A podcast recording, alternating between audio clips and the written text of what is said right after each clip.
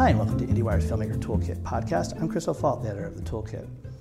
Chances are, if you're someone that even just occasionally glances at IndieWire, you've heard of a new film from A24 called Moonlight which premiered last month at the Telluride Film Festival, where it received near universal praise. Reviews so good that it's clear this film's going to dominate top 10 lists at the end of the year. And now it looks like it, it might be this year's uh, indie that makes a real awards push as well. Based on uh, Tarell McCraney's play In Moonlight, Black Boys Look Blue, writer director Barry Jenkins tells the story of Chiron, a young boy growing up in Miami during the, um, the basically the crack epidemic. And it's told in three distinct chapters at three different stages of this character's life. And in each chapter, uh, it's played by a different actor as we watch uh, Chiron go from being a, a, grade school boy to a young man. And it's a poignant film that's a, really a study of masculinity and movement and how young men are shaped by the world around them. And quite frankly, it's a masterpiece, which is why I'm super happy that. Um, Writer director Barry Jenkins is here for the podcast on the day the film opens here in New York and LA. After my interview with Barry, uh, IndieWire's film editor Kate Erbland uh, comes by and we talk about Billy Lynn's Long Half-Time Walk. This is a new film from Ang Lee, but really what was unveiled last week when the film premiered at the New York Film Festival was a completely new technology, not only in terms of how it was projected, but how it was shot. 120 frames per second, 4K, um, 3D. Uh, it's it was hyper reality. It's not what we're used to in watching a film, and so Kate and I discussed that and what that might mean for filmmaking. IndieWire's Filmmaker Toolkit podcast is brought to you by our friends at AFI Fest, presented by Audi. The film festival takes place in the heart of Hollywood from November 10th through the 17th and includes over 100 films, nightly galas, special tributes, and much more. Opening night will feature the world premiere of Warren Beatty's latest film, Rules Don't Apply. Express passes are available at afi.com slash afifest. And now my conversation with Barry Jenkins. The way the characters express so clearly and so viscerally in the way they move and just in, in, in their being, is that kind of how you saw it? Is that how you see saw the characters in terms of movement? Yeah, yeah, for sure. And some of that stuff is actually is it too loud here? We'll make it work. Uh, yeah, that's how I, how I saw it. You know, some of that stuff is uh, is written into the screenplay. To be honest, uh, the idea of uh, uh, uh, the corporeal quality of some of the visuals. You know, just in the way these guys' shoulders sort of reflect how the world is weighing down on them. you know, it was really important. You know, in taking the coming of age story and telling it over a shorter period of time, you know, rather than having, you know, 80 beats in 80 minutes, you know, we do like, you know, three, six beats, you know, you know we tell them at a more sort of like granular level, granular pace. Uh, I felt like in doing that, it would give us uh, the freedom to really watch these guys, you know, and I did feel like uh, their posture, their movement, and, and more than anything else, the, the look in their eyes, uh, it was going to carry uh, some of the energy of what we were trying to convey, which was this notion of masculinity, of this thing that can sort of dictate uh, identity, um, and, and, that can, can almost suffocate a person's true self. I imagine, you know, after leaving your movie, I started thinking of masculinity in terms of the way that you know, I started Good. looking. I started Good. looking, but I started looking around and see, and I started imagining because this is clearly something you've thought a great deal about in the way that uh, we kind of, the world kind of puts things on these boys, and I could see you almost observing and thinking about this in the world as you're writing this. Is that something? Is this something that when you really are thinking about this topic and looking at the world? Yeah, you know, I was I was trying to be really even in the writing process. And again, you know, a lot of this rested with Tarell. You know, the uh, especially the first two thirds of the film. You know, Tarell did a lot of that work.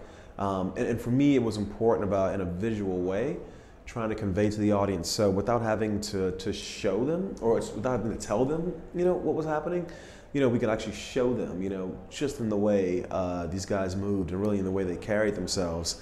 Um, you know, and, and, then we kind of flip it because I love the way, you know, Trevante Rhodes is very broad shoulders. He doesn't stoop at all, you know, and yet there's something so deep in his eyes that the fact that he's so straight up and so so broad, you know, it almost sort of runs counter to the fact that there's such sensitivity, you know, and such sadness in his eyes.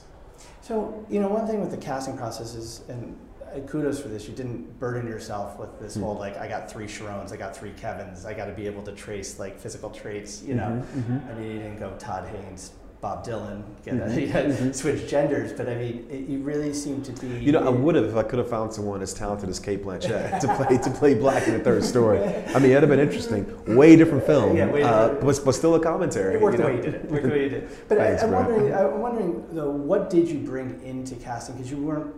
Are you thinking in terms of the is some some of this has to be embodied in the actor themselves. Yeah, you know, it was it was all just about the feeling. We were like, you know, do these guys feel alike? Can they feel alike? Um, in, in, in, the place where we found that, you know, I, have said this quite a bit, but I'm, I'm, a big fan of Walter Murch's In the Blink of an Eye. It's mm-hmm. the first first book I read in film school that to me was like a really organic, concrete text about what the art of cinema, the art and craft, where they merged. And uh, you know, Walter's an editor and sound designer, and so for him, it was all about the eyes being the window into the soul. And he even went so far as to like, like in a very literal way, say, you know, when they when the audience is watching the actor, if they blink or if I make a cut, I am literally breaking the connection between the actor um, and the audience. And I just thought that was really, in a very concrete, simple way, sort of profound. And I thought, if I can find these actors that when the audience is looking into their eyes, they see the same person, you know, that'll get us to this place where, you know, we're charting this trajectory where you're watching the same soul go through these three permutations, these three evolutions of, of the character.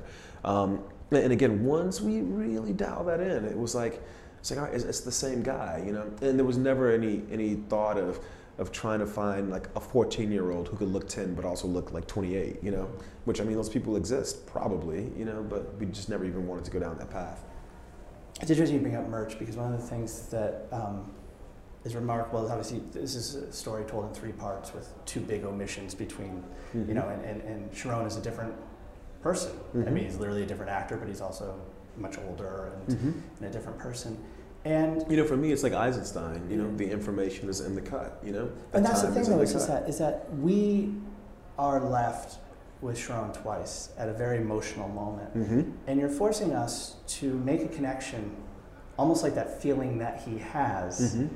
at that at those very heightened moments and mm-hmm. those things that have happened to him. We connect those to that the first time we see him as an older person. Yeah, and it's, it's, it's so much more. I was thinking about it, so much more powerful that we're doing that in our head exactly. saying what you're doing. To me, it's like an equation, you know? It's like, uh, you know, we have them at the end of story two, the beginning of story three, you know, it's like, what's, what, what was in between, you know? You subtract one from the other, you know, and you get, you know, I mean, I think it's great that the audience, if I polled, uh, if I stood outside the theater and watched people coming out and go, so what happened between story two and story three? I might get a whole range of answers. And I think that's really, really beautiful because so long as you believe that that, that teenager became that man, you know, it doesn't matter whether you feel what happened between those chapters is the same thing I feel uh, happened between those chapters. I think in a certain way it makes the experience participatory, which is kind of awesome. And, it, and it, I think it's so important for a story like this because this is this is really you, you hear these conversations all the time about mm-hmm. the how much does the world really influence how mm-hmm. people are raised hugely and hugely instead of explaining it mm-hmm. instead of instead of like we show it, it you yeah. show it but it, but leaving us at these heightened emotional moments mm-hmm. and realizing how damaging or how much that could define a person mm-hmm. and then boom well it, and that's what it is and then and then here's the definition or yeah. this is the result of, of that definition or the, that defining moment yeah absolutely um, and, and, again I, I think our casting director Yesi Ramirez for understanding that that was what we were doing you know that it was okay for these guys to be 80% different when we see them the next time, you know? They get 20% the same, you know, but 100% in the eyes, always, 100% in the eyes. Um, but, uh, and, and uh, you know, we're sitting in A24 right now, and these guys never balked at the idea of that, you know? Because it's a bit, uh, it's a bit radical uh, in story form terms. Um, uh, because there, there are things that we're not saying, things that we're not telling, that we're not showing, um, and they were okay with that. And that's the th- that's something I actually want to talk about because there's I have a list of here of all these bold decisions that you made and they really work. it's clearly it's clearly. But I'm thinking about this in the sense that I mean I don't know all the details, but my sense is this was shot largely like a an independent film. It was, yeah. yeah. And not largely, I, totally. Totally. Yeah, I'm thinking about the fact that, you know, I'm sure, you know, if you didn't have an A24 with distribution already in place, mm-hmm. and you're thinking about bringing this to a festival, and certainly it would have been a festival hit, certainly A24 very well might have bought it. but I'm thinking about that confidence that you get and that that mindset mm. in terms of really going for it. You know, I've, I've been talking talking to your cinematographer and the colorist and talking about how much you guys went for in terms of contrast. We are just yeah. talking about this in terms of story. I want to talk about Juan, mm-hmm. but like is that part of it in your second feature to have mm-hmm. something? Is to you, you know it, it's weird. I wasn't even thinking about it as like the second feature and things like that but but i was thinking you know these people really believe in the story that we're telling and they believe in the form uh, that we're telling it in. And so if i had a decision that was risky or bold I didn't have to second guess myself because I wasn't ex- I wasn't expecting anyone to second guess me, you know, which is a really liberating uh, process. You know, it gave us the freedom to go, you know what, we're gonna put the camera in the water.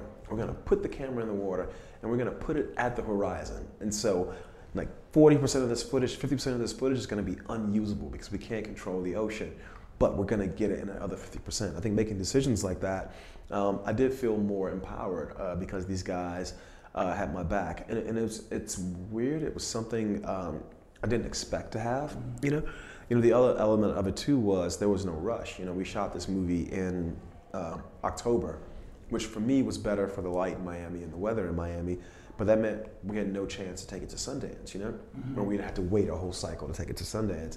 And they were just fully on board with that. They were like, no, you make the movie when you feel it's the best time to make the movie. Um, so many people get stuck in that cycle of shooting in the summer and then like quickly editing yeah, fall. which, which it, it, it's a cycle, but, but it's necessary. You know, Sundance is a great platform mm-hmm. uh, for a feature film, and particularly for a feature film uh, with this uh, with this story, the story form. But then again, you know, we started Telluride, and typically a movie like this, an American indie, you know, of this milieu doesn't start at Telluride. But look, we had an amazing, amazing reception there, though. And so I guess until you try things, you know, you shouldn't say that they aren't, you know, they aren't done. You know, it's just that people aren't doing them. I want to go back to story and mm-hmm. kind of you placing the audience in, in, in very key places mm-hmm. and thinking about how you're structuring. I don't want to ruin mm-hmm. something here, but mm-hmm. you know, a character that plays a major part in the first story. Um, it, it, we're not quite sure at the beginning of the 2nd mm-hmm. story what happened mm-hmm. to them, and it, it's, it's, mm-hmm. disorienting. And, and, and, I wanted it to be as disorienting for the audience as it is for Chiron. You know, everything in this film, from the color to the sound, you know, it's filtered through the characters, from the character out, not from the mm-hmm. world or the theme in. And, uh, and our treatment of that character, it was completely 1000% um, meant to have the audience experience what uh, what Chiron experiences. Because he's such a comfort and such a, a, rock for us and Chiron in the first story. I, I know, I know, and and and, and you know, and, and, the actor gives an amazing. I feel like we're not yeah. I mean, it's, it's an amazing it's an amazing performance. It's a yeah. father figure, and and yeah. it's just it's and then even just the fact that we have to piece it. So, there's so much brilliant little details in the storytelling that are even the fact that. We, it's kind of a bold decision, even that we just have to like piece this together. Mm-hmm. It's not like this definitive, like what happened. Where yeah, yeah, yeah, yeah. And, and, and again, I, I, think that when these kids in these communities experience these things, and they do all the time, it's the same thing. What happened? Why did this happen? How did this happen? You know, mm-hmm. and there's usually no rhyme or reason, and no concrete or no succinct uh, explanation, and the audience should feel that. You know, mm-hmm. again, it's meant to be an immersive uh, experience. It, the first two stories, I, I, I would have said this is a great film. This is this mm-hmm. is a remarkable work. Uh, the the third story is really brings this to like a whole different mm. level for me. And once again, I don't I want to talk vaguely here, but you give us a sense that this character there's a path for hope, mm-hmm. and it's there. Mm-hmm. And the obstacle is himself. Yeah.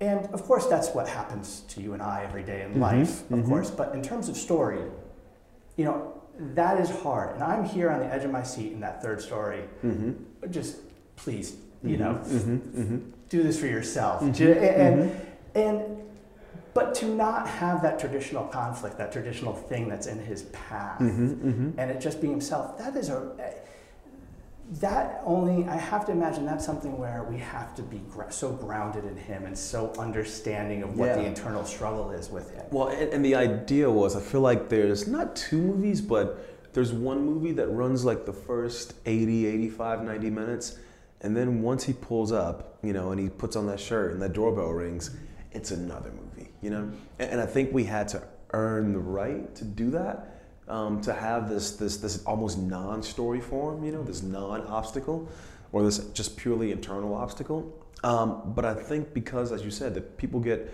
the audience is invested in the character, that that obstacle is almost like it's like the, the, the worst obstacle you could possibly create, you know, mm-hmm. because it's so movable if he will decide to move it. Um, and, uh, and, and it's, it's, it's heartening to hear, to hear you say that because, you know, as a, as a portrait or a character study, you know, the, idea that that character is, is essentially what I'm hearing becomes the most important thing or becomes the thing that, that makes it possible to sublimate some of the things we're dealing with you know, it's just it's amazing. You know, it's it's uh, incredibly rewarding to hear. And the thing is, is that I just think the normal decision here for something that's such an internal motion would be to find some kind of external story, like yeah. you know, have some element of his past there, or something mm-hmm. he's got to avoid, or something. And it's just it's it the fact that you have slow cooked this with us to him to this point that mm-hmm. we can mm-hmm. understand that that little Chiron is still inside. Yeah, it's yeah, just, and and and, it's, and it's his eyes too. You can see it in that big. I was gonna say, Trevante gives such a an awesome performance that despite the fact that he's become so fortified, mm-hmm. uh, you know, he's still uh, he's still in there. And also too, it's sort of like a you know the, the movie. There's this commentary on you know particularly the way we deal with time. Mm-hmm you know how the world is affecting these characters you know especially and in particular how the how the world's affecting them when we don't see them because in between the stories you know we're not with them um, and so to get to a point where now we're observing this person and the only thing that's sort of like that's that's willing against them is is their actual selves it's a commentary on now we're going to remove the world the outside world from the equation and it's just two people sitting across from one another and the one person is just creating space and it's up to the other, our main character, to decide, you know, what he is going to do, who he's going to be. Talk to me a little bit about the music in this movie. Mm-hmm. Um, it's really unique. Um, it at times is very beautiful, very mm-hmm. melodic, mm-hmm. and then at times it's very sharply disorienting. Mm-hmm. And it feels, and, and, and, a lot of times those moments are very much, you know, kind of butted right up against yeah. each other. Um, it's a really um, and I, went back and watched uh, Melancholy mm-hmm. last week, and you do you, you can see the seeds of you starting to play with music yeah, there. Yeah. But what, what is that approach? What are you? It's very unique. Yeah, you know, in, in, in this film, again, everything starts with uh, Chiron. Um, it's funny you mentioned the idea of the, the music sometimes being very beautiful, and then and other times being very I don't know, dark or aggressive. The beauty of it is we're using the same elements, you know uh, as the movie goes on, there's a style of music that I love called chopped and screwed, where it's like this hip hop where you slow the music down and you lower the pitch. It's really big in Houston. Um, it's like a southern. It's kind of a big southern. It's very southern. It's a but but but it's niche. I mean, like there's not like like maybe like eight percent of hip hop lovers love uh, chopped and screwed, um, and uh, and you slow it down, and, and what happens is the yearning in the music, you know, because there is yearning in hip hop. You can actually hear the lyrics they're coming at you slower. The yearning to be rise to the top despite the fact that it's becoming because it's deeper, much more masculine. And so what Nick and I decided to do was to take this orchestral score, which is very lush and beautiful, in the early goings of the film. So he did he did a full kind of orchestral score. Full orchestral score, and then we started taking elements of it and we chopped and screwed those. And so sometimes when you hear like this very beautiful music, it comes back later, but it's almost unrecognizable because now it's filtered through this hyper masculine version of hip hop called Chopped and Screwed. Same instruments, same players, but now it's like really, really guttural. And so one of, one of my favorite examples of that is in the very beginning of the film, or it's in the very beginning of story two, Chiron is coming out of the school and the, his theme is playing. Do, do, do, do, do, do. A very simple song. Uh, and then when the fight happens, when he's walking out of the cafeteria, you hear this roam, roam. Yeah. It's the same song, but it's chopped and screwed extreme, extremely chopped and screwed. It's taken on a whole different meaning and, and sort of like like tone and soul.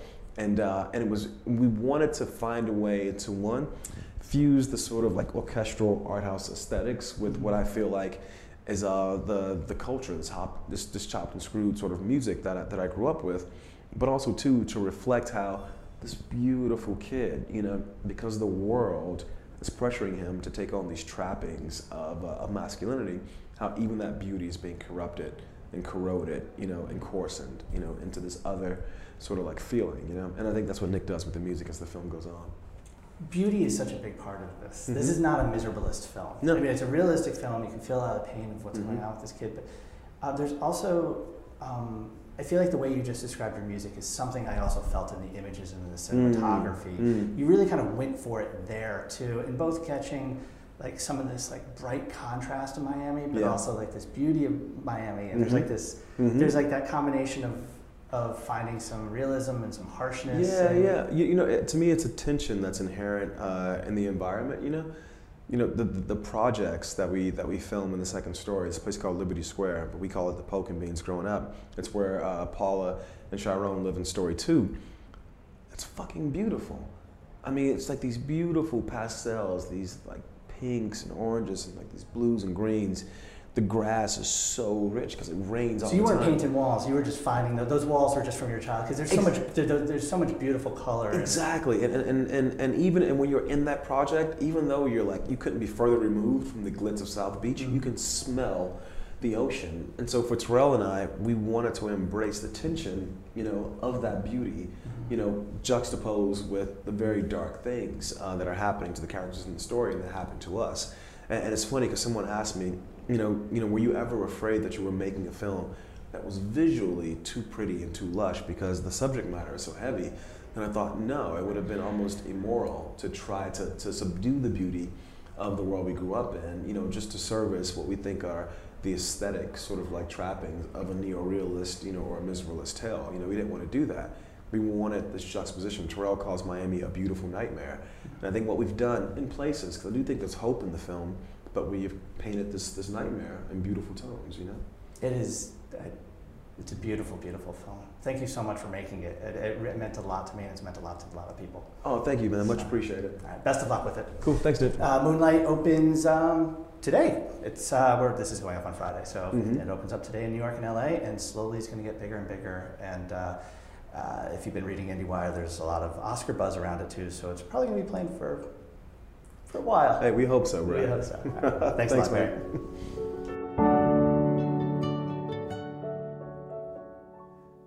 Last Friday night at the New York Film Festival, Ang Lee's Billy Lynn's Long Halftime Walk premiered. Normally, when a new Ang Lee movie comes out, especially one with an awards angle, it's a pretty big deal and premiere and for all the critics, for everybody to see it. But really, what was unveiled uh, on Friday night was a completely new way of filming. Uh, Billy Lynn was shot at 120 frames per second, uh, very high frame rate. The only other time that's ever really been tried is The Hobbit at 48 frames per second. And also, it was shot with two cameras in stereo in 3D with an, a projector that is was I mean I feel like you could have uh, done one of the World Trade Center beams with that thing. It was so strong, and it was a completely different viewing experience. Uh, Kate Erbland, the film editor of IndieWire, was there with me. Uh, Kate, I don't think I ever realized how much. I mean, I obviously knew 24 frames per second was a big deal. I don't think I realized how much that had defined my cinema going experience. I mean, I think I was actually really worried at first because when I saw The Hobbit in 48 frames per second, I really didn't like it and it made me feel kind of sick and it took a long time for me to adjust. It took me less time to adjust, but it's very striking and it's almost too crisp and to the point that it looks sort of the opposite of as intended. It looks cheap.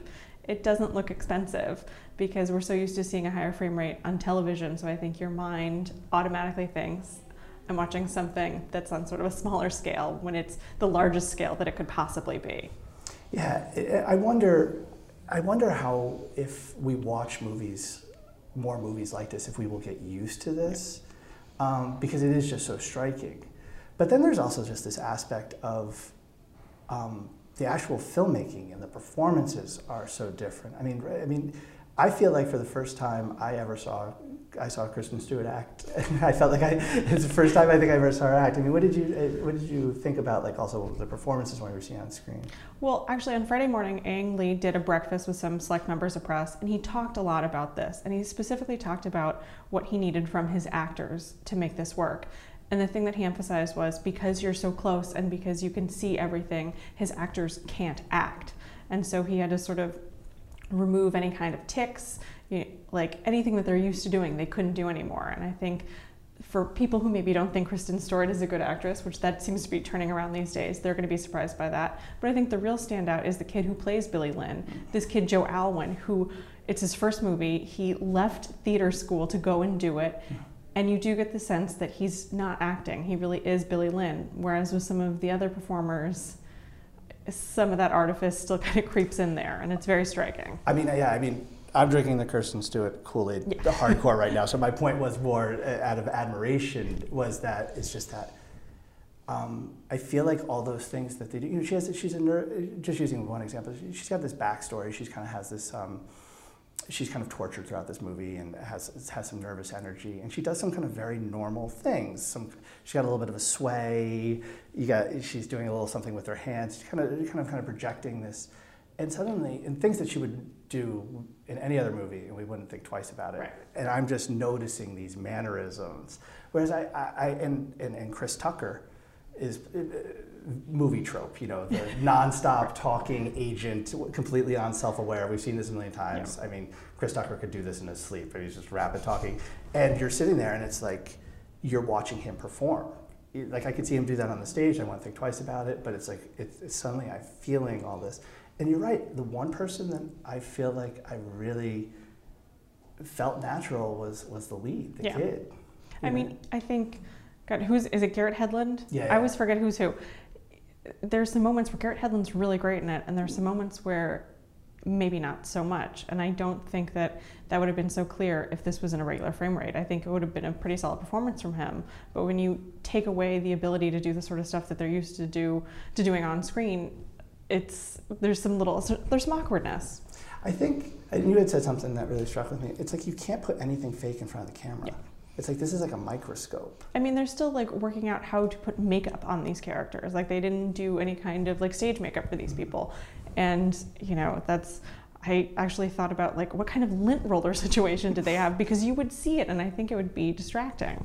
Yeah, I was talking. I talked to um, for a piece that went up today. Uh, uh, the great production designer Mark Friedberg, uh, who's worked with Ang Lee for a while, worked with a lot of directors, and he was even just talking about the way, ways that all their like little cheats of like how to make a wall look old, and it was just like he can't. It's like he, he was so stunned, and they did two months of tests and trying to figure out even from a filmmaking standpoint, how to do this. And I mean, if you look at the roster, I mean, Ang Lee himself is, is I mean, he's such a visceral director. I mean, you might not love him. I, I, I'm a fan. I'm not a huge fan, but like, certainly he can tell a story and get you involved yes. and have a lot of visceral images. And you know, he's just got a roster of like all stars working for him, including the cast and behind the camera. And they had like three, four months prepping for this, shooting tests. And I think the thing that I realized more than anything is, is that this is such a different way of filming that even these incredible craftsmen it's going to take them a little while to to figure it out.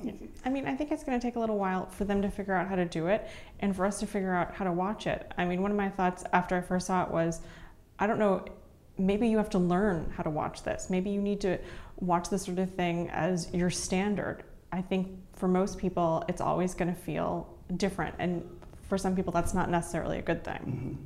Yeah, I just think there's also something about the, did, did the filmmaking sometimes feel a little flat to you? Yes. Yeah, weirdly, yeah. Weirdly. And this is a guy who did Crouching Tiger, right? So it's like there's also just that element of like everything is so in focus. And I mean, it, it, it wasn't clear that that what to do with motion or what to do with the frame. And and the parts, you know, for me, the two parts where the format I was really I was kind of drawn in was the long halftime walk, and then walk. and to to what's a, it's like kind of like it's a Thanksgiving football game, so it's kind of it's like a Super Bowl. It was a Super Bowl. Yeah. Oh, I thought it was Thanksgiving. No, I think it's. Oh, either way, it's a it big, is, it is the Super Bowl. It's a big yeah. football game, and it's a big halftime thing. Beyonce's there. I guess you're right. Beyonce probably only does Super Bowl. She doesn't do the Thanksgiving. it's not even really Beyonce. yeah. and, but it's just like, but in those scenes, there was so much action, foreground, background, so much color, so right. much going on, and and for the first time, the filmmaking felt really dynamic to me in that in those moments. Well, I mean, I think when Ang was talking about this at the breakfast, there was a lot about how it needs to be hyper real because you're seeing this from Billy Lynn's perspective, and he's someone who's been through this horrible traumatic mm-hmm. situation, and then he's thrown into this, and everything is just there's just too much to process. And so when you're at when you're in the walk, you're doing it from Billy Lynn's perspective, and it is too much to process. It's overwhelming but it absolutely works. And in some of the big uh, war scenes, it's the same way. I think the real hope in talking to a few people that worked on the movie is that those actors are so present and that once they figure out how to act for this new medium, that our connection to them will be so direct. Mm-hmm and and being able to understand instinct. And they say, well, you know, in cinema, we, a certain glance or a look can certainly tell you emotion. But I think the idea is to build like a, a, new relationship with with the actors, which sounds interesting. It sounds like I could see something like that happen. But it, I think the thing that is is that that surprised me is, is just that this is so different that it it felt to me a little bit like I don't know if you, you know in, in the 20s silent film got so beautiful and lyrical and then all of a sudden sound came in and they didn't know what to do with it. And it just like you could if you, there's also those funny things where they're putting the mic in the flowers and there no one knows how to move. But there was this like technical thing that they had to adjust. And, and coming off how much of a radical change that felt like sound was like a really bad idea right and, and i feel like that's an extreme example this film isn't quite that dramatic with switch but you realize that even the great technicians and the great filmmakers and the great actors are working in this this is going to take yeah. some time. And I think the question really becomes that means more movies being made this way. But I mean, I wonder how much of that depends on how well Billy Lynn does at the box office. Like, if it doesn't do very well, I mean, maybe Sony will still want to do stuff in this frame rate because they've spent so much money getting this ready. But are other studios going to be willing to do the same thing? It's a lot of money to put out, and I think that for some people, um, it's it's a scary thing to do.